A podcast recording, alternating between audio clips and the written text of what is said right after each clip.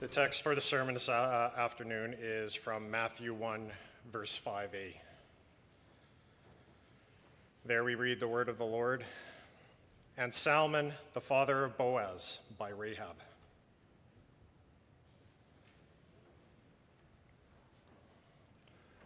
Beloved brothers and sisters of our Lord Jesus Christ, and that includes you boys and girls. The second woman mentioned in the genealogy of the Lord Jesus Christ in Matthew 1 is Rahab. Rahab, the harlot of Jericho.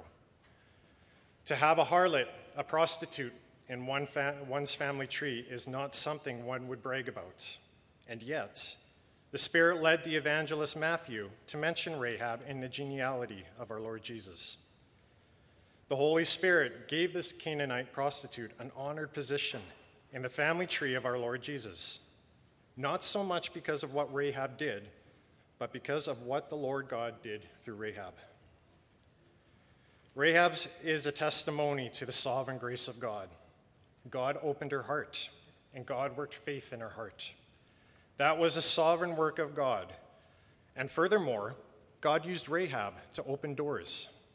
He used her to open the door to the land of Canaan so that his chosen people could go in and possess it and he used her to open the door to the coming of the Messiah. God is the God who opens doors. When things look bad in a person's life, God can open a door and make all things well. When things look bad in general, God can open a door, lead his people through it, and make everything well for them. So I proclaim to you the word of God under the following themes and points God opens the doors. First place we see, he opens the door of Rahab's heart and gives her faith. Second place, he opens the door of the land through Rahab's active faith. And in our final point, he opens the door towards Christ by gathering Rahab into the community of faith. The people of Israel had arrived at the doorway to the land the Lord God had promised Abraham, Isaac, and Jacob. The land the Lord had promised to the Israelites when he brought them out of Egypt, out of a life of slavery. Once before, they had stood at that doorway to the land. It was 40 years earlier, under the leadership of Moses, they had stood at the entrance to the promised land. Moses had sent 12 spies to spy out the land, one man from each tribe. You know the story, but I'll be very brief. The 12 spies had spent 40 days spying out the land. When they came back, 10 of the spies said, We cannot do it. We are not strong enough to take this land from the powerful nations that live in it. But two of them, Caleb and Joshua, said, That is not true. We can do anything in the strength of God who makes us strong. But the people chose to listen to the ten. They said, We would rather die in the desert than fall by the sword. Oh, if only we had died in Egypt. Let us go back to Egypt. And so the Lord, angry at their lack of faith in him, sentenced them to 40 years of life in the desert, one year for every day that the 12 spies had spent in the land. Numbers 13 and 14. Now the 40 years are over, and a new generation of Israelites is standing at the entrance to the land. They are encamped at a place called Shittim. Shittim was on the north end of the Dead Sea, on the east side of the Jordan. It was not far from Jericho, as it was just across the River Jordan, the first city in the land of Canaan. Jericho had to be taken to gain a foothold in the land. Strategically, it was very important. It was not a very big city, as it only covered about 10 acres of land, but it was a powerful city, a fortress. It had a very thick wall going all the way around it and was built in a circle. Joshua, who had become the leader when Moses had died, sent two spies to Jericho. He said, Go view the land, especially the city of Jericho. The spies crossed the river, came to Jericho, and entered the house of a prostitute called Rahab. Likely, Rahab ran a bit of an inn, a place where travelers could spend a night. Such a place would have been the best place for the spies to go, as they would just look like a couple of travelers. But some of the people at Jericho caught on that they were men of Israel. they went and told the king that some of the men of Israel were at Rahab's house. Surely, they had, to, they had come to search out the land. The king sent his men to Rahab's house to arrest the spies. But Rahab, suspecting that this might happen, had hidden the two men on the roof of her house underneath a stack of flax that she had there to dry. In Joshua 2, verse 4, he, she said to the king's men, Yes, there were two men here, but they are long gone already. You better hurry and catch them. And off went the king's men running towards the river Jordan looking for the two spies. Why did Rahab do this? Why did she turn the men of, why didn't she turn them over to the men, uh, men of the king? Why didn't she say, The men you are looking for are hiding upstairs on the roof of my house? Maybe she would have gotten a reward. And wasn't this an act of treason? Harboring spies and betraying your own people is considered one of the most despicable crimes. The most severe punishment has been reserved for such treachery. If an aggressive nation were about to attack our country and someone aided and abetted the spies who had come to search out our weak spots, we would have little compassion for that person. We would call him a Judas, a Benedict Arnold, and deal sternly with him to the fullest extent of the law. What are we going to say about Rahab and what motivated her? The fact is, is that there's only one answer. She believed in the God of Israel. The Lord, in his mercy, in his sovereign grace, opened the door of this pagan prostitute's heart and gave her faith. She made a confession of her, her faith in the Lord God. She made a good confession before two witnesses, which were the two spies. She said to the men in verse 9, I know that the Lord has given this land to you and that a great fear of you has fallen on us, so that all who live in this country are melting in fear because of you. We have heard how the Lord dried up the water of the Red Sea for you when you came out of Egypt, and what you did to Sihon and Og, the two kings of the Amorites east of the Jordan, who you completely destroyed. Rahab was referring to the events that happened 40 years earlier. It was 40 years earlier that God had dried up the water of the Red Sea. It was 40 years earlier that God had drowned Pharaoh and his armies, the world domination of the time, in the Red Sea. It had been a number of years since Israel had defeated Sihon and Og, the two mighty kings, in battle. The people of Jericho, of the whole land, had heard about this people called Israel, who had such a mighty God.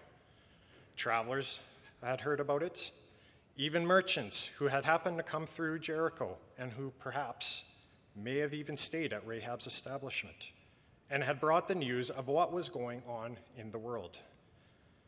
They told about this powerful nation with a powerful God. And now that nation, Israel, was standing on the banks of the Jordan River. These stories took a whole new significance. Rahab said in Joshua 2, verse 11, And when we heard of it, our hearts melted and everyone's courage failed because of you. For the Lord your God is the God in heaven above and on the earth below. The people at Jericho were scared half to death that Israel was no more than 20 kilometers just across the Jordan.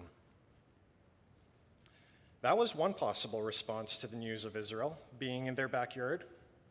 That was one way to respond to the knowledge of the great deeds of God in history. Close, lock those gates. Let us do the best we can to defend our lives and our culture in the face of this dangerous God. That's how the people of Jericho responded, except Rahab. She responded differently. She recognized that the Lord, the God of Israel, was the God of heaven above and the earth beneath. Chapter 2, verse 11. That he was not a local God. All the nations and peoples of that day had their own gods. The gods were local, gods of a certain country or people. But Rahab recognized the God of Israel to be the only true God and the universal God of heaven and earth. Rahab made a choice. All the people of Jericho had made their choice, either for the God of Israel or against him. They all knew about the great redemptive deeds he had done for his people. They had all heard the report. But they chose to shut the gates and try to protect, their culture and their religion, except Rahab. She rejected her false religion and chose the one true God. She left the world and joined the church. She made the fundamental choice everyone has to make Am I going to serve the Lord or am I going to serve the world? Am I going to give myself completely to Jesus Christ? Or am I going to keep Christ out of my life and do what the world, what today's present culture wants me to do? Am I going to do what my sinful desires want me to do? Will it be thy will be done? Or will it be my will be done? We heard about the wonderful things God has done in history. In the Bible, we can read about the great redemptive deeds of God. We are in a much better position than Rahab because we know everything about the greatest redemptive deed ever done in history the self sacrifice of our Lord Jesus Christ on the cross. He opened the door of Rahab's heart and gave her faith. The same God is working to open your hearts through the same Spirit he sent to Rahab, he is now working in your hearts. Allow him to do that. Don't shut the gates like the people of Jericho did. Don't shut the gates in a desperate but useless attempt to protect your own selfish, sinful desires. It is a useless effort. What happened to Jericho? They made sure their gates were closed so that God couldn't get in it, and God knocked them down. He destroyed the city, and as a result, it fell under his curse. Anyone who insists upon keeping God out of his or her life will meet with a similar end. He, will, he or she will meet with destruction under the curse of God. God is opening the door to your heart. Receive that work. Receive it in faith. Receive it with an active faith, a faith that produces the works of obedience. That brings us to point two God opens the door of the land through Rahab's act of faith. In Hebrews chapter 11, verse 31, commends Rahab for what she did. We read there, by faith, the prostitute Rahab, because she welcomed the spies, was not killed with those who were disobedient. In Hebrews 11, we have a long list of Old Testament people of God who are mentioned as examples of faith the cloud of witnesses that surround the church of all ages, encouraging the church.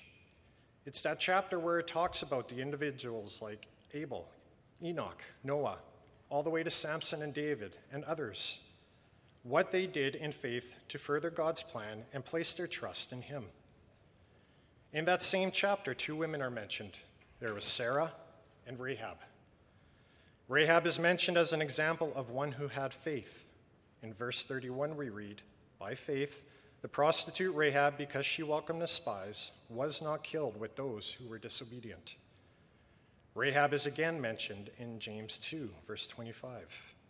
James asks, Was not even Rahab the prostitute considered righteous for what she did when she gave lodging to the spies and sent them off in a different direction? Rahab was proved to be a righteous woman by how she acted towards the messengers of God the two spies. Her good works were proof that she was righteous by faith. These two texts, the one from Hebrews and James, show that Rahab had true faith in God. Her faith was an active faith. It was a faith that worked hard and a faith that bore good, righteous fruit. God used this active faith of Rahab to open the door of the land for his people. God didn't have to use Rahab, but in his good pleasure, he did. She protected the spies, and she hid them. She sent the king's men on a wild goose chase and gave the spies good advice. She told them where to hide in the hills and to stay there for three days before they returned to Joshua. Through this act of faith, this faithful behavior of Rahab, God kept the spies alive so that they could go back to his people with encouraging news. And the spies did. And the two of them came together with a unanimous report, not like the one uh, that the 12 spies in 40 years earlier did. The spies went back to Joshua with a message that the land was theirs for the taking. They weren't even going to meet with any resistance at Jericho, the doorway to the land. They could report that what Rahab had told them. At the end of Joshua 2, we read, They said to Joshua, The Lord has surely given the whole land into our hands. All the people are melting in fear because of us. Seven times in Joshua 2, we can read the expression, the land. And we read it again in those few verses of chapter 6. God had promised his people a land. He had promised it to Abraham, Isaac, and Jacob. He had promised it to Israel, or sorry, he had promised it to the children of Israel, and now God was going to give it to them. It was a land flowing with milk and honey was a land where they could be free from the oppression that they experienced in Egypt. It was a land where they could worship the Lord in accordance with his law. It was a land of rest. And Hebrews 4 says that Joshua gave the people rest rest from slavery, rest from 40 years of wandering in the desert. God used Rahab to bring the people into the land. God used Joshua to bring him into the land. They both had their place in the working out of the plan of God for his people. God used Rahab, he used Joshua to give his Old Testament church rest. But we also know from Hebrews 4 that there is a better rest awaiting for the people of God, one which the better Joshua gives. And that better Joshua is our Lord Jesus Christ, the son of David, the son of Rahab. We have a land awaiting for us, a land in which we will rest from oppression, all misery, and sadness, a land in which we will serve God faithfully for eternity. Through the faithful obedience of, our, of the Lord Jesus Christ, the son of Rahab, God opens the door to the land. He opens it wide, and no one can close it. And point three God opens the door towards Christ by gathering Rahab into the community of faith. Before the spies left her house, she made them promise under oath that her and her family would be protected. They gave that promise. However, there was something she had to do. She had to hang a scarlet cord out of her window.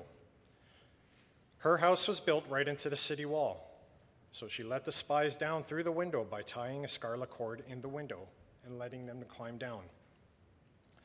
The spies told her, Tie this cord in the window, gather your family into the, your house, and you will be safe. So, what was the significance of Rahab's scarlet cord? It seems the color scarlet had erotic connotations. Exa- uh, for example, in the Song of Solomon, chapter 4, verse 3, the bridegroom says that his bride, uh, to his bride, Your lips are like scarlet thread. And in Jeremiah 4, verse 30, where God takes his nation to task for prostituting herself, by going after other gods, the Lord asks, What do you mean that you dress in scarlet, that you deck yourselves with ornaments of gold, that you enlarge your eyes with paint? In Genesis 38, 27 through 30, we read that the midwife distinguished between Tamar's twins by tying a scarlet thread around the finger of one of them.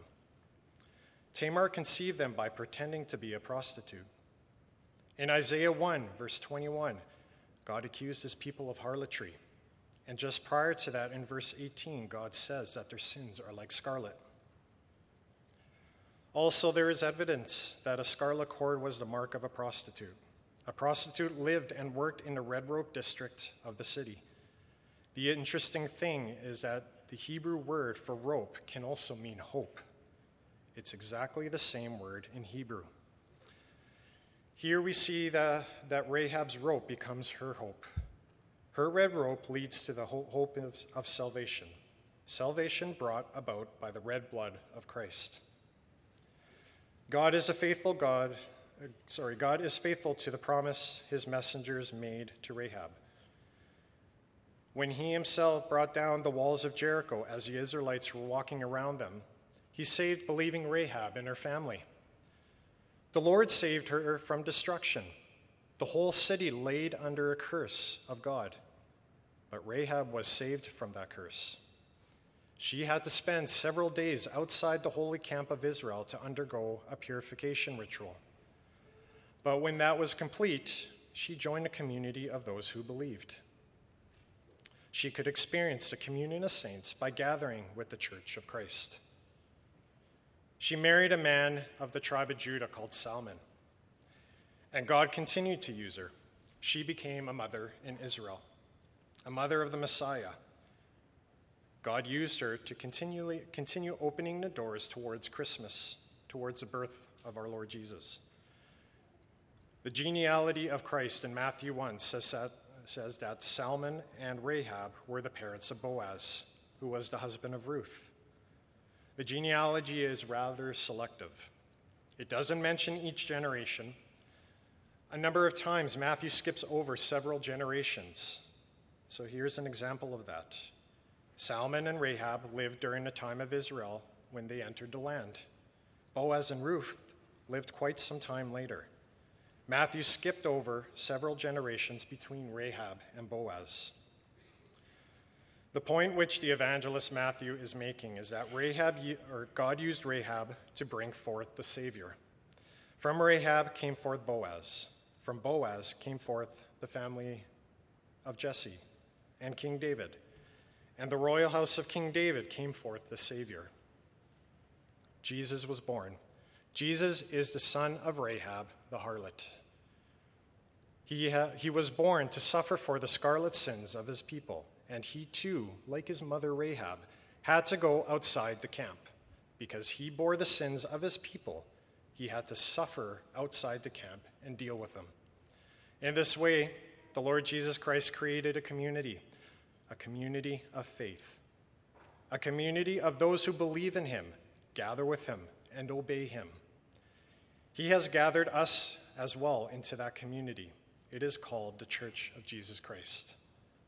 You are members of that community. Are you a living member of that community? A member with an open heart, open to the gospel. A member open to obeying God. God is the God who opens doors. He opens the door of our hearts and works faith in our hearts. He has opened a door to his eternal promised land of rest for all those who belong to Christ. Today, we may already begin that enjo- uh, enjoying that eternal rest by being gathered into the church of Christ. Amen.